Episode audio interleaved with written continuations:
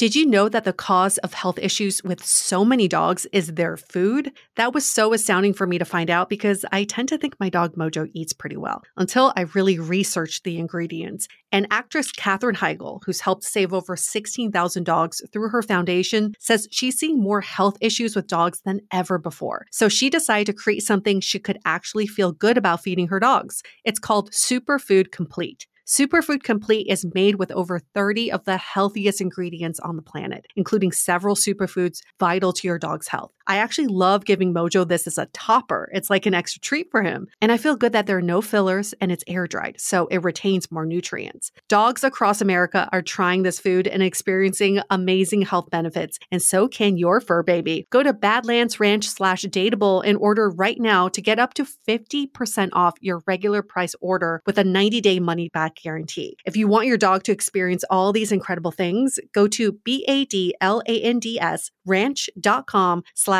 D-A-T-E-A-B-L-E today. The Dateable podcast features real stories from real people of how they make modern dating work or not. I'm your host, Yue, former dating coach turned dating insider, if you will. On each episode, you'll hear commentary from my producer, Julie Krafchick, and other surprise co hosts. This episode of Dateable is brought to you by 500 Brunches. 500 Brunches connects like minded people with similar interests to meet in real life over brunch.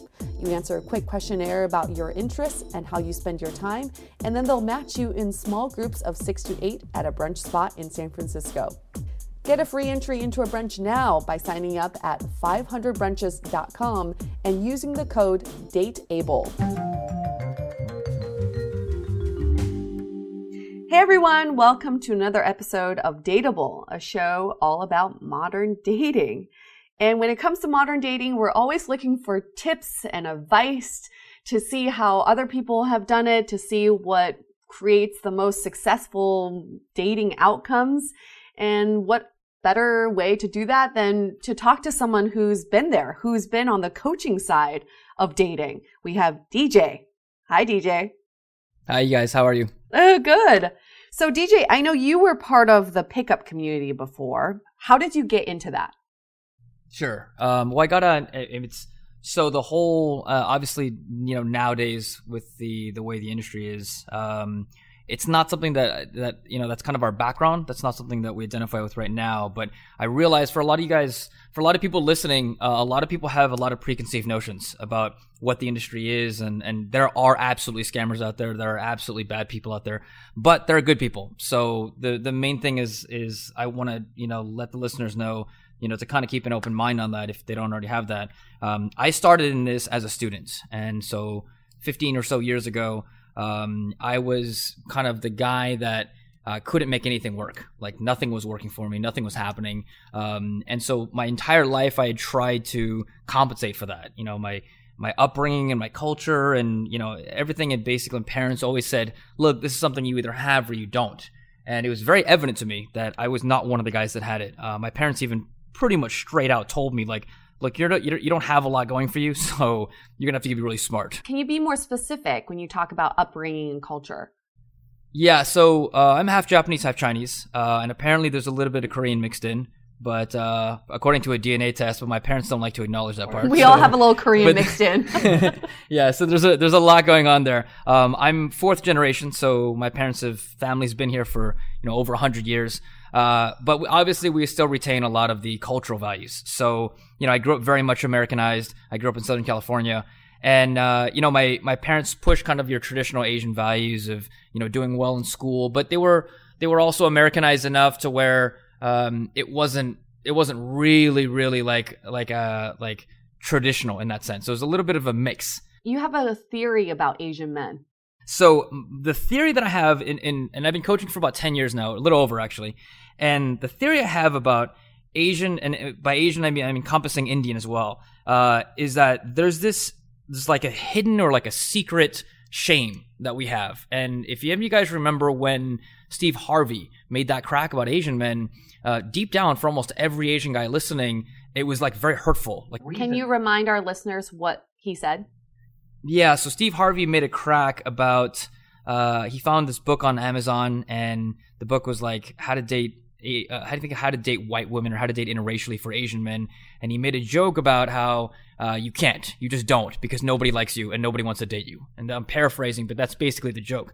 Um, I understand he probably wasn't trying to, you know, necessarily puts people down. He's trying to be funny. He's trying to make a joke. The reason that it had such a big impact is there's a very large and pervasive hidden shame that Asian men and Indian men have because nobody understands our plight. Uh, nobody other than black women really understand.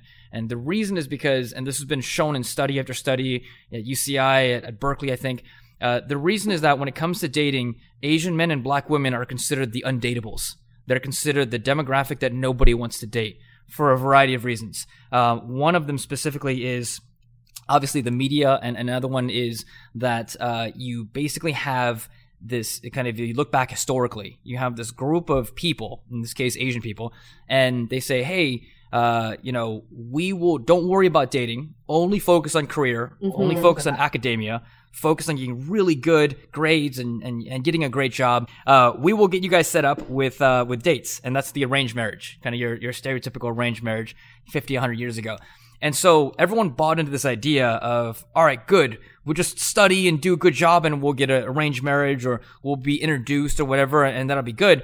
And then, you know, somehow, somewhere in the last 20 or 30 years, uh, and Indian men especially identify with this. Uh, they come to America, and then it's like, oh, we don't do this arranged marriage thing anymore, but we still don't want you to focus on dating.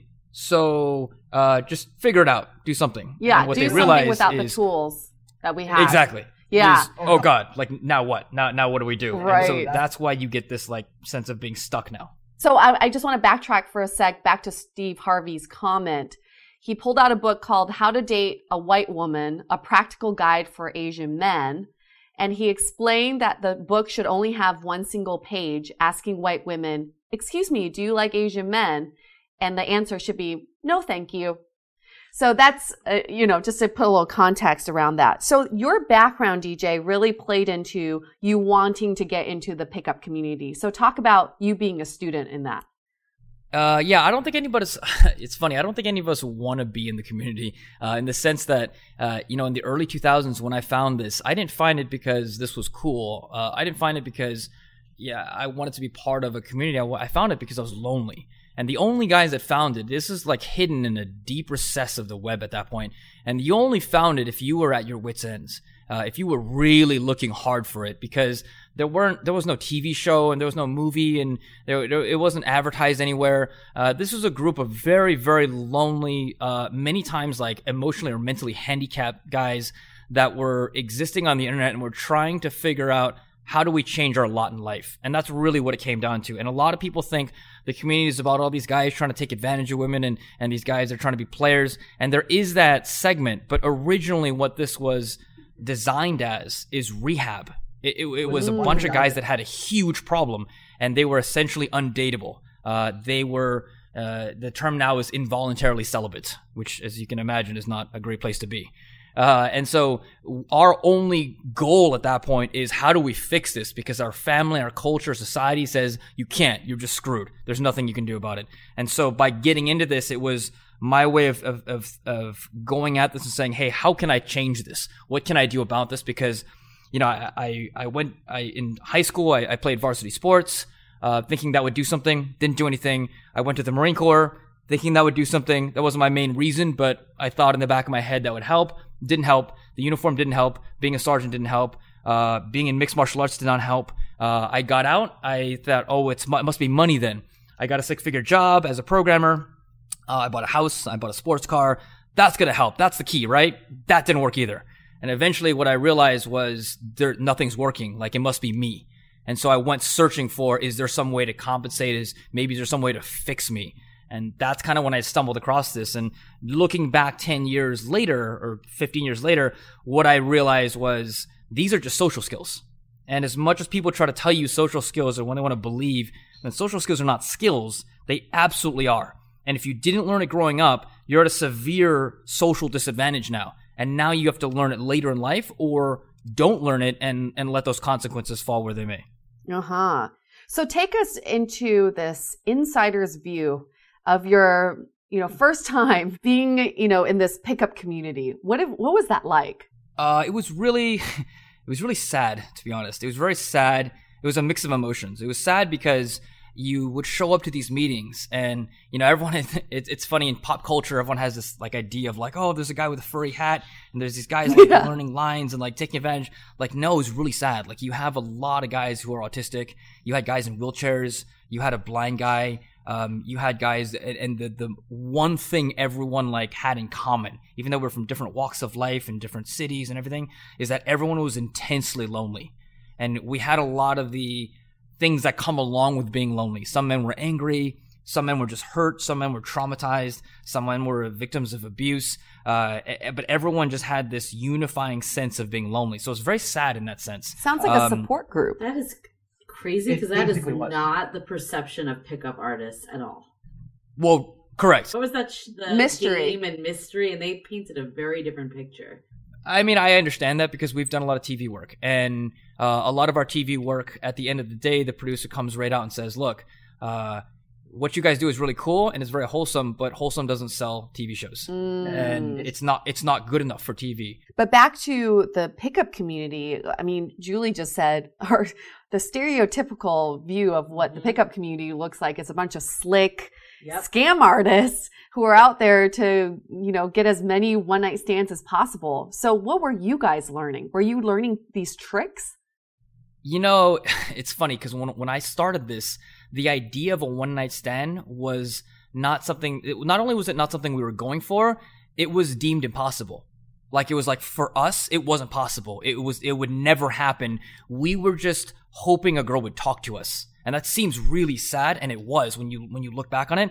But we had no concept of even getting a phone number. We had no concept of like kissing a girl. And most of us were virgins or near virgins. And the idea of, of just being able, I remember uh, the story I tell students a lot is the first time I was able to start a conversation with a, uh, like a, like a attractive girl in a bar and just talk to her for 10 minutes and have her treat me like a human being. I celebrated that experience for like three months. Wow. We all did.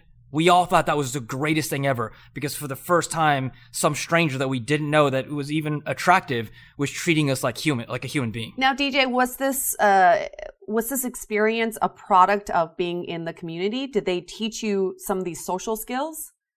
Uh, when I got in, there was no one really teaching except for a couple of guys, and they were so new at, at the teaching process. Uh, it was very much the blind leading the blind mm. in, in most cases. And so a lot of it. We had some stuff we were trading information. Some of it was good some of it was well, most of it was bad. Um, we had a lot of misguided information out there but a lot of it was look it, it just gave us an excuse to go talk to people because most of us didn't have that level of courage. But if you gave us a hope and a dream that you could go and you could recite this like line and then maybe she'll like you and then you could talk to her and whatever uh, that was all it took for a lot of us to at least get the initial courage to go up and talk and that was something most of us didn't have in our in our childhood and our background. And so for me, that experience really wasn't any there wasn't any technique in it. It was just I suddenly had you know kind of a lot of faith in this process that if I go up and I can like have something to say now, I can start a conversation. You know, I didn't go anywhere. I didn't take her home. I didn't even get a phone number or anything else. It was a 10 minute conversation. But to us, that was everything because it represented the idea that this was learnable. Like you could actually learn social skills or charisma or being popular or being cool. Like all of us were the dorks in high school. Mm-hmm. So like we never thought that it was possible for us. So that was the exciting part of through all the sadness. Now we've heard some of the tactics like you nag someone, you right. know, or yeah. or yeah. you know this, these ridiculous tactics. Did you learn any of this? Can you recall any uh, of them? I I learned basically all of them. Okay, give give us top the, 3 that you thought were the most ridiculous ones well, at the time, nothing was ridiculous. Uh, at the time, you you were just so bought into the idea that you would try anything that, and and you were so new too that uh, we didn't know any difference. Like it was like you know teaching someone who, who doesn't know how to walk or doesn't know how to, how to ride a bike the idea of riding that bike. We had nothing to compare to, so we just believed everything. Uh, if uh, we look back on it though, and we look at what are the most ridiculous ideas, uh, one was that you could hypnotize women. Um, looking back, that was pretty silly. What? Um, there was there was an entire industry spawned, or really the precursor to what we know now as the industry, uh, was the idea that dorks could learn to hypnotize women and they would hypnotize them into liking them How? Wow. How? How? through through conversational hypnosis, uh, neurolinguistic programming. Uh, there is an element of truth to that in the sense that it's not hypnosis, but it's this sense that you can influence people using techniques from marketing, from sales. uh, Oh, marketing we know works, sales works, and so the idea was let's take that one step further and try to hypnotize people, and it didn't work. Oh, Obviously, Okay, so it wasn't like a rock on a string going back and forth. Uh, if we if we could have done that, I'm sure we would have. But no, it was it was um, a lot of embedded commands and embedded patterns, a lot of stuff taken from NLP and tried to apply. If you ever watch Derren Brown on YouTube, Yeah. he does amazing things, and so the idea was maybe we could learn that, and it didn't work, but. That was one of the ideas. Uh, negs were a big thing, uh, although they were mostly overblown for the media, for TV. Yeah. Um, in the same sense that uh, the way I look at it is is um, this industry is a lot like feminism, and it's a lot like uh, Islam in that feminism and Islam are these ide- ideologies. They're like these cultures, right? What do we think of when we think of feminism? We think like woman who like hates men and burns bras and doesn't shave her legs and like just absolutely hates anything male and she just wants to oppress. Like that's why do we think that often? Not always, but why do we? A lot of us have that stereotype because that's the vocal minority and that's what makes the news. Uh, Like moderate feminism doesn't make the news because it's moderate. Same as moderate Islam does not make the news because nobody wants to hear about that. They want to hear about the guy, you know, committing the, the, the jihad and all this other stuff. So we think of Islam as like 99% terrorism when it's probably like half a percent. And so my industry is very much like that in that the things that get the most exposure are the things that are the most outlandish, are the things that are the most uh, controversial. So- but it's not necessarily what's actually happening. When you first started out in this pickup community, you were saying that it's just from extreme loneliness and everyone else in the community kind of felt that. When we think, you know, as an outsider, think of the mm-hmm. pickup community, I just think you're trying to get this one goal, which is to get women to sleep with you. So what do you think the actual issue was for everyone? That underlying issue? Was it loneliness? Was it just to talk to people? Was it to have a support network? What what do you think was the one issue? Well, it was everything. It really was everything. The loneliness was a symptom. Uh, and it's a symptom of a bigger problem. That problem is a lack of social skills, often um, a lack of uh, developmental, like like like mental and emotional uh, de- de- development throughout the years. So most people in this industry, uh, in in the media, the most people in the industry is kind of like the like the slick like guy who's trying to take advantage of women. Most guys in this industry are like Asian and Indian guys who have never slept with anyone and they're just terrified of the idea of touching a girl. That's their stereotypical guy. Um, that's most of the guys here. Uh, and, and so it's, now that doesn't sell, obviously, right? But that's the reality of it. And so, um, most of us, whether it was t- 2003 or 2017, most of us getting into this, uh, had a lot of emotional trauma in our past. We've had very traumatic experiences around women. Um, a lot of us have, uh, are, are, some of us are on the autism spectrum. Um, a lot of us have had like bad upbringing, sometimes abuse. Uh, and so, you know, we're essentially dysfunctional as adults. And we find this because we're dysfunctional. And there are, there, there is, there is this sociopath who finds this because he wants to take advantage of people. Absolutely. But most people that find this are dysfunctional. And they're dysfunctional because of a lack of training or because of a handicap, uh, mental, physical, or otherwise emotional. Um, and they're looking to fix this in their life. And, and this seems like an answer to them. Out of curiosity, how expensive is it? Like, is this like a, a costly endeavor? Uh, it can be. It can be. When I started, there there were no costs aside from you know clothes and you know sh- showing up. It was just an underground support group for uh, for guys to push each other to talk to people, and it was really it would if, you look on it now, it's looking back on it, it's a group of a dozen guys that would go out to a bar, all be terrified, huddled in a corner, and they would psych each other up to go talk to a girl. And then they go up, they'd say, "Hey, uh, I uh, I wanted to get your opinion on something because um, my friends were arguing." And then she, the girl, would be like, "I'm not interested." And then he'd walk away, and then the guys would pat him on the back and be like, "It's okay, man. Like we'll do it again." That's really what that was, and and and it's morphed throughout the years, but that's what that was. It's very similar to sports leagues. It's the same thing, right? You practice Yeah. these skills and then you go out there and you you use it, these yeah. skills and you see if you win or not. So it's it's very similar. I can see how the camaraderie is really the selling point because you have all these other people who are in your same boat and you're cheering each other on. And just for shits and giggles, give give us one more really ridiculous tactic that you guys did. One of them was this idea, and it's still it's still here today. It's this idea of being alpha, and the, the idea of being alpha means that in and at least according to the, a lot of people in the industry, it means that like you can never show uh, any vulnerability, any fear. You always have to like pick fights with people. Like you basically, it's basically like be a jackass.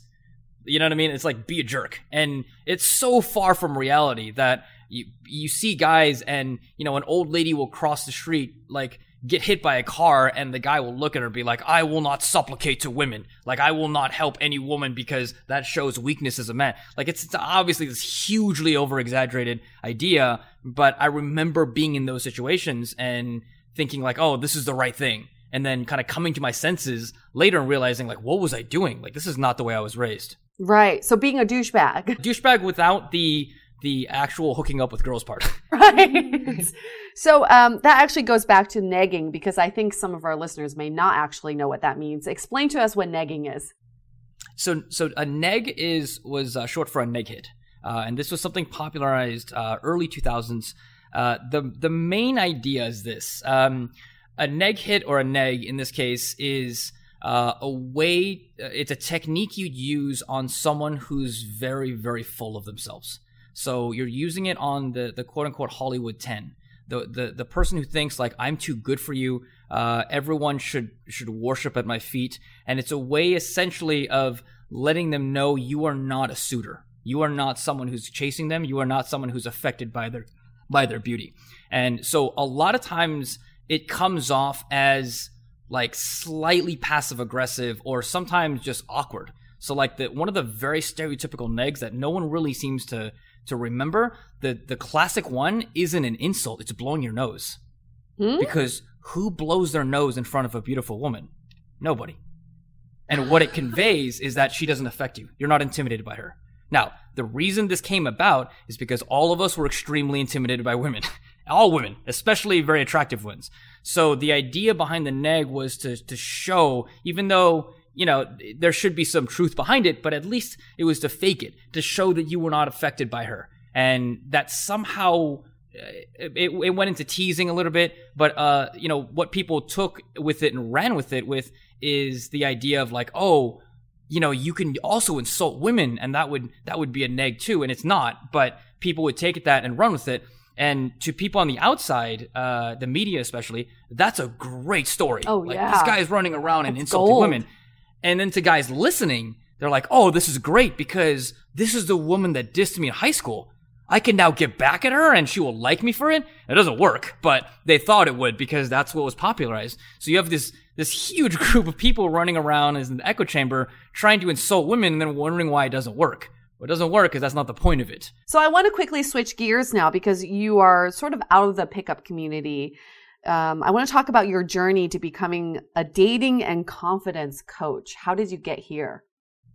So uh, I started off as a student, um, and then um, I didn't have any real advantages in the dating in the dating scene. I'm five foot four. I'm the uh, shortest Asian, or I'm shortest dating coach in the industry. Um, I, you know, I not only that I'm not classically good looking. I didn't have a lot of social advantages. I'm very introverted.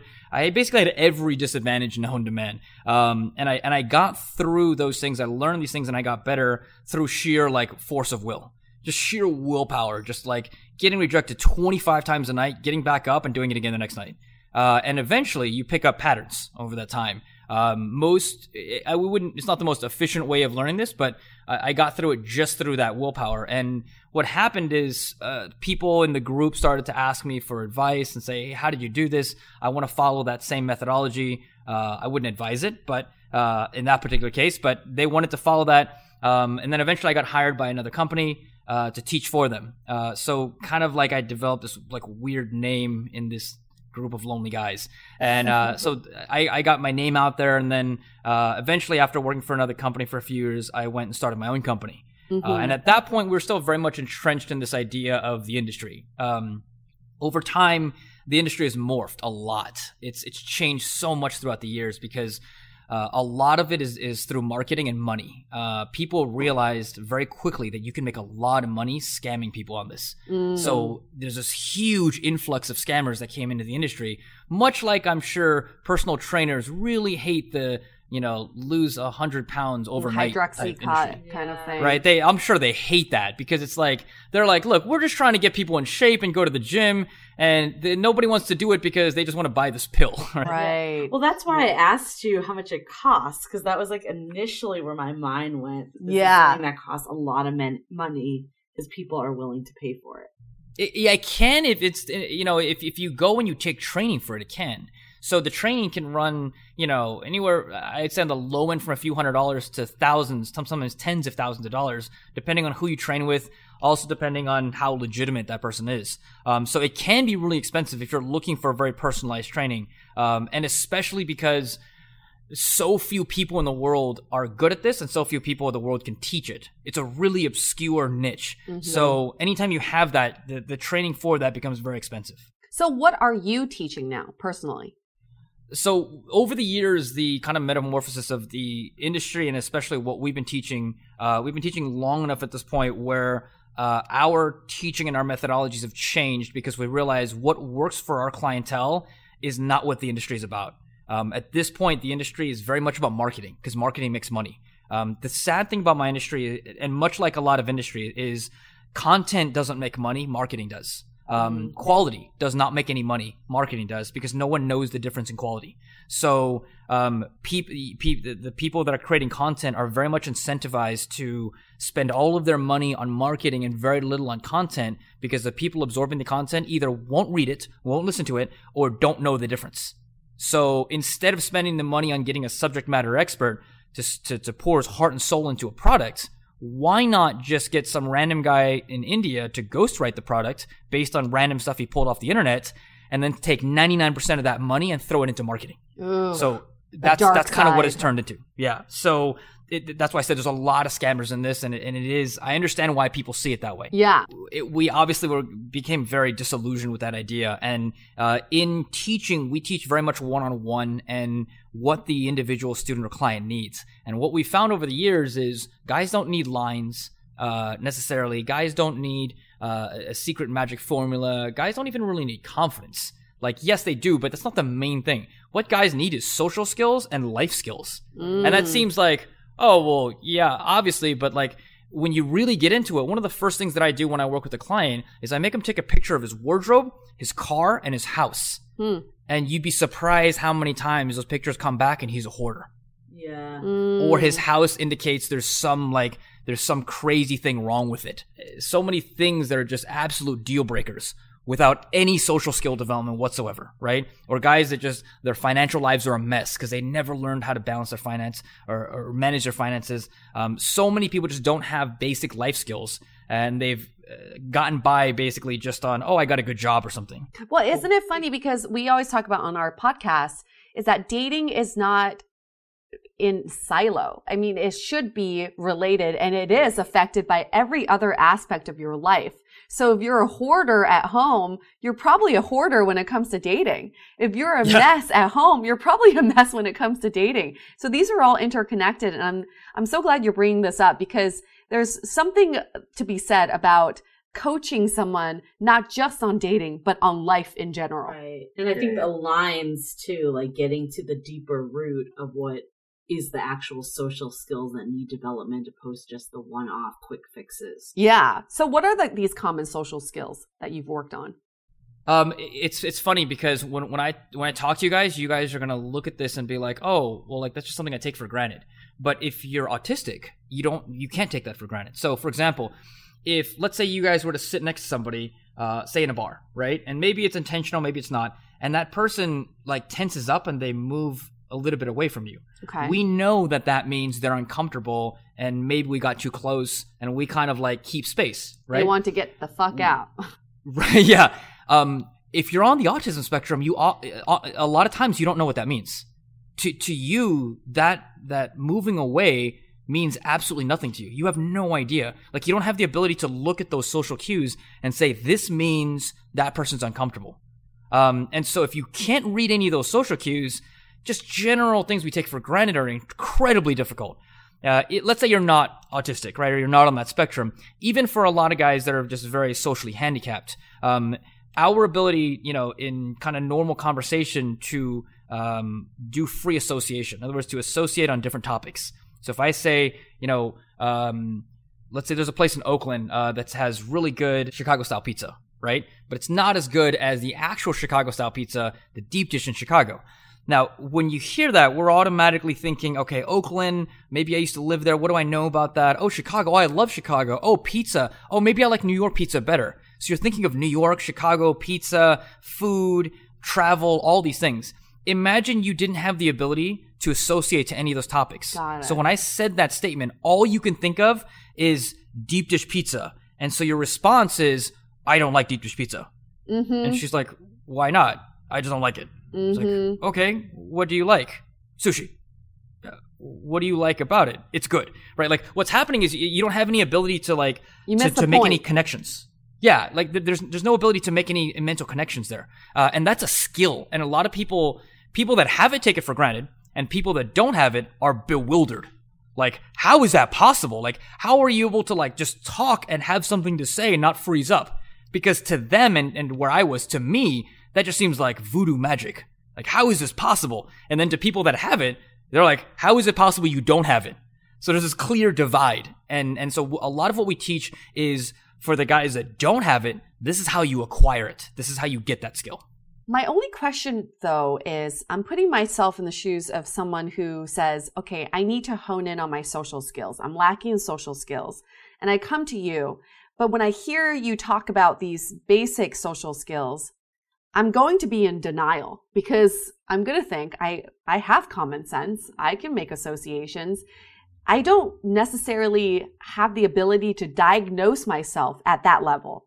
I'm coming to you to say, DJ, tell me how to, what's a good line to say to a woman? What's a good line to say to a stranger? But I don't know that I have these deep seated social issues. How do you diagnose people? we've been doing this for a while, right? So it's it's very obvious to us when we see it. Uh, As soon as we start a conversation uh, with the student, we know kind of what he's working with, like what are the things. Um, what you're describing is is very much the male ego. Um, and uh, so a lot of guys are very defensive about that, and that's okay. Like I, we understand that. Um, the guys that you come to us are usually the guys that have gotten to the point where it's so bad, they're like, I don't care about the ego. Like it, it doesn't matter. Like I, I have an ego, but it's not as important as fixing this. I've screw the ego. I need to fix this. It's so bad that they're willing to put aside the ego. Have you ever had women come to you, or is it just men? Uh, we yeah we we have coached men and women. Uh, women generally don't have nearly the ego guys do, and women tend to be much more social in in in general. So um, most of the raw social skills women will have unless there's a disability. So we will work with some women who have disabilities, but a lot of times the trouble women have in dating is more is further in is is not necessarily getting the guy but keeping him uh, or understanding how guys work or understanding their thought processes it's more along that lines whereas when we work with guys it's usually essentially a handicap whether it's social physical mental or otherwise Yeah. That makes total But sense. the people you work with, like you said, are already open to working with you and they already have diagnosed themselves to some extent. What if, you know, what, what, what happens to those people who could really use your help, but they're not, you know, they don't think they need your help yet? What would you say to them? um i'd say wait till it gets really bad and then you'll find me Uh, But it's, are it's there essentially tests- that way Are Um, there guys- tests they can do at home or uh, like ways they can There- diagnose Uh, themselves? yeah, no, there are absolutely ways you can improve, no matter where you are. Um, the thing is, you have to be open, and this is why it's so easy, much easier to coach women because women don't have an ego about this. Like, like they're just like, "Le- like, help me, like, uh, tell me ways in which I can improve, and I'll do it. Right? Um, men often have an ego. The more kind of traditionally masculine the guy is, the more of an ego he has about this, the more he thinks he's the man, the less he's gonna actually like listen. And and so that's the guy at the gym who wants to get really big but doesn't want to listen to the trainer Yeah. in those cases, it's like there's not much I can do, right? It's like there's that old you know adage in, in martial arts that uh, when the student is ready, the master will appear, right? And it's a similar thing in that when he's ready, to make that that change or say, "Hey, I want to get better at this. I want to improve, or I want to fix something, whatever." Then at that point, he's ready to accept that advice. Right. So, what are some of your top three tips for people who are struggling with like social interactions? Uh, so if we take kind of your, um, so it, it varies person to person, right? So obviously, um, the, the the one of the weird things about this in particular is that one of the things I always say is advice is only as good as it is applicable. Yeah. Um, so if you took Michael Jordan in basketball and you made you asked him to give me advice as a five foot four basketball player who's not very good, he's gonna most likely tell you because he's not a coach. He's gonna tell you what works for him, and that doesn't necessarily work for me at all, right? So he's gonna say like, just close your eyes, you put that shot up, and you just gotta know it'll go in. That's really good for Michael Jordan. That's not so good for a guy who does not actually shoot. He doesn't know the mechanics. So if we if we narrow down really the um, uh, a general idea of, of our audience, and and if if people listening, if you're in this audience, cool. Uh, if you're not in that audience, just understand it may not apply to you. Um, if our audience is someone who's struggling with dating or someone who wants to improve with dating, and they're going through your uh, kind of common uh, difficulties of I run out of things to say, for example, right? Um, or I don't know what to say when I go up. Um, one of the things is understand what you say to start is not nearly as important as what you say after that, Hmm. as what you say in your conversation, right? Because you can op- you can start a conversation with almost anything. It's what do you do after that? Like, wh- who are you in terms of like how you communicate after that point is much more important than your opening thing because 99% of the time, the first thing I say when I talk to a stranger is hello. It's not that complicated. It's what you say afterward. So Right. don't worry so much about that thing. In most social environments, hello is sufficient. In non-social environments, so the grocery store, it's not a particularly social environment. Uh, functional is fine. As in, do you know where this department is? Do you know where a Starbucks is? Do you know where the bathroom is? Anything like that. And then again, this is, comes back to our ability to associate, right? Let's say you say, hey, do you know where uh, they have, let's say, the butter, right? And she says, oh, I think it's like in the back. And then your mind says, what do I know about that? Right? Mm-hmm. And then maybe what you know about that is I always feel like that's a scam when they put the butter and the bread and the milk in the back because they know I have to walk through the ice cream aisle. Hilarious. And I have no discipline whatsoever in the ice cream aisle. And then she's going to be like, oh my God, me too. And you're like, I wish they didn't put the Haagen Dazs right in the front. I wish they put that way in the back so I can't see it. Because if I don't it. see it, I won't buy it. yeah, it becomes a conversation over ice cream. I uh, mean, bonding over ice cream. A lot of this, like I know we're talking about like people without social skills, but I think this is applicable to, To like, everyone. pretty much everyone. To everyone. hear all the time from people, especially how difficult it is to strike up conversation nowadays. So Yep. huge help. And also it's helpful for the receiving end too, because like, let's say that guy says that to me at a grocery store. I probably would just be like, It's in the back. I Yeah. don't know, in the back and walk away. But Sure. I should also read these cues of, hey, maybe he really wants to open up a conversation with me. He might so not care that much Uh-huh. about the the, butter. yeah, exactly. Who cares about butter? You shouldn't be eating butter anyway. right. Yeah. Yeah. It it definitely does apply to a lot of people. It's just most people again, most people they don't believe these are social skills. They believe it's something you're just born with or you're born without. And so most people don't have much of a drive to learn it or to apply it unless it gets to be so bad where you're like I have to do something. Love it. Oh. Give us one more. Another one is, and and this is I I realize this is easier said than done, but the best tool that you have in social interactions is humor. It, it's more effective than looks, more effective than height. It's more effective than anything else you can think of, short of being famous. That's about the only thing that compares, and even then, sometimes it works, right? So the problem with that is humor is really hard to learn. As I'm sure anyone listening is struggling with that, is like, yeah, no kidding. Um, humor is a really, really effective tool, and it's gonna take a few years if you don't get if you're not good at it naturally. If you're just not a funny guy, or you just don't really like know when it's appropriate to say things, or or you have a trouble like making a joke or whatever, that skill set. Understand, humor is a skill, and it's gonna take a couple of years, or maybe three or four years to learn to really get down. But the reason that's so worth it is your return on investment is for most people 40, 50, 60 years. Mm-hmm. Because what humor does, humor is one of the most powerful things because it can, humor is the closest thing we have to mind control. Because humor can actually change how people feel against their will. If this is something that, that you know, the listeners or, or you guys want to get better at, it's one of the first things that you focus on. And it's not telling jokes. It's learning the patterns, the structure of humor, the timing, the pacing. And that can mean go to improv. That can mean go to stand up comedy. It can mean studying the structures of it. That can mean being around people that are funny. We have a lot of drills and exercises and workshops around that. Uh, but it's learning that that's so important. Yeah, I always say people should go to improv. Totally. Just go to improv classes because it's not about you trying to be funny. It's about you laughing at yourself. And if you can laugh at yourself, you can be funny. right. Yeah. So, DJ, what's your relationship dating situation? Uh, I'm in a relationship. Okay. And how long have you been together? Uh, about seven months. Okay. Yeah. How did you guys meet? Uh, we met on Bumble. All right. It's funny. I feel like such an old man because uh, this is the first time that I've met someone online because traditionally it's always been in person. Um, but I knew I needed to, uh, you know, in teaching we have to be well versed. We can't just do know one thing and then the guys come and say, "Hey, how do I get better at dating and other avenues?" And it's like, "Oh, I have no idea. I've never tried that before." Yeah, right. yeah. How did you like kind of feel like on your own you progressed from? I mean, obviously time is one part of it, but was there anything that got you confident enough to finally find that person?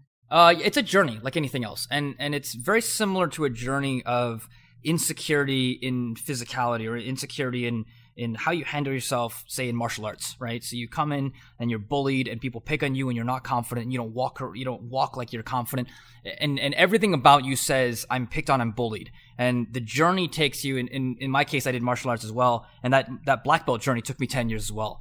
And it's a gradual progression where you start gaining the skills, the confidence, the walk, everything about that. And at the end, the irony is that when you actually come out of that tunnel or you, or you reach the point where you're happy, the irony is that you actually end up not needing to fight. Mm. And it doesn't mean you don't need to date. It just means everyone thinks like, oh, like if I have these skills, I'm gonna have threesomes every night. I'm gonna do all this stuff, and I'm gonna do all. it's gonna be amazing, and I, am I'm, I'm just never gonna settle down because I'm just gonna I'm just gonna like abuse all these skills I have. And the irony is just like in fighting, when you have it, you realize that's most of, of what you actually wanted. It's just yeah. a confidence of knowing I can handle myself. Yeah. Like I, I have done it. I've been in the fights. I've, I've competed. I've done those things. And I no longer have to go around trying to fight everybody. I know that if I need to do it, if I need to use those skills, they're there. And so that's, and that, that's where most people end up if they're on a healthy path. It's almost like I, I hate saying this, but it's fake it till you make it, right? So the, we have these posture coaches who will say, if you just open up your shoulders and walk into a room, you'll already feel a hundred times more confident. So yeah. it's, it's that kind of like, you just gotta own this confidence that you want to have. Mm-hmm. Cool. Yeah, the fake it till you make it thing is is uh, is actually the it's one of the core tenets of cognitive behavioral psychology or cognitive behavioral therapy.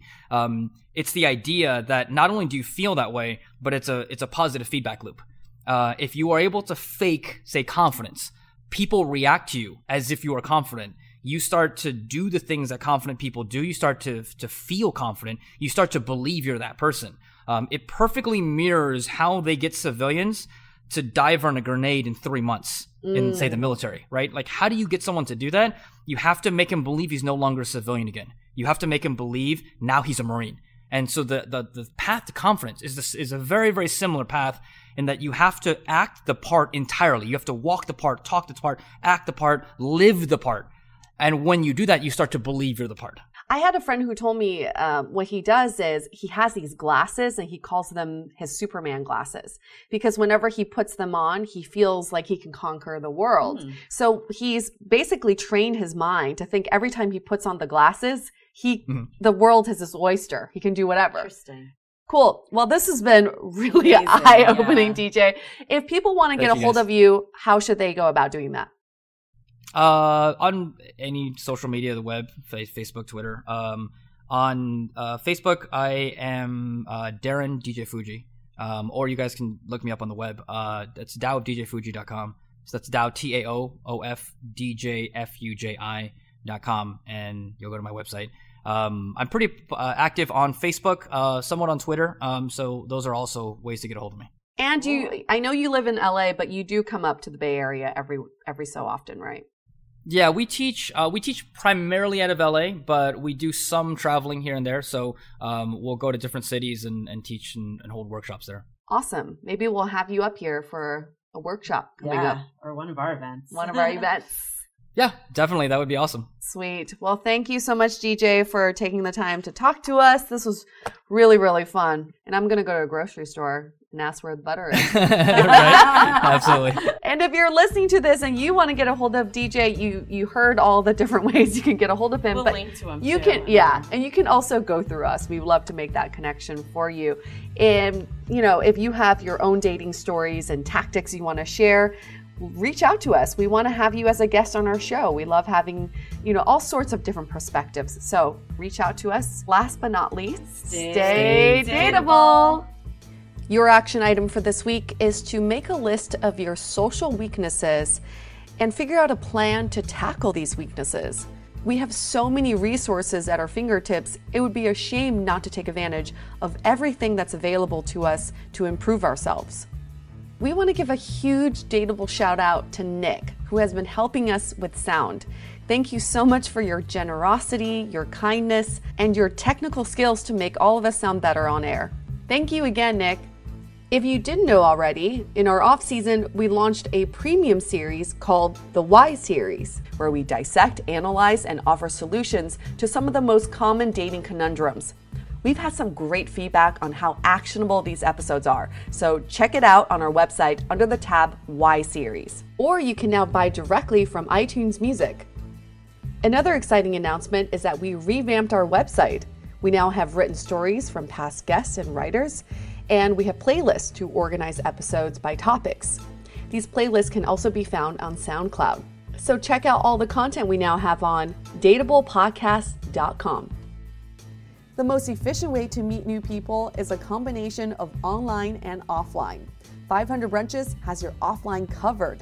Connect over brunch with new friends. Come alone or bring a buddy. There is always a table full of friendly faces, mimosas, and eggs benedict. Sign up at 500brunches.com and use the code DATEABLE for a free entry. To connect with us, visit dateablepodcast.com. You can also find us on Facebook, Twitter, and Instagram, all under Dateable Podcast.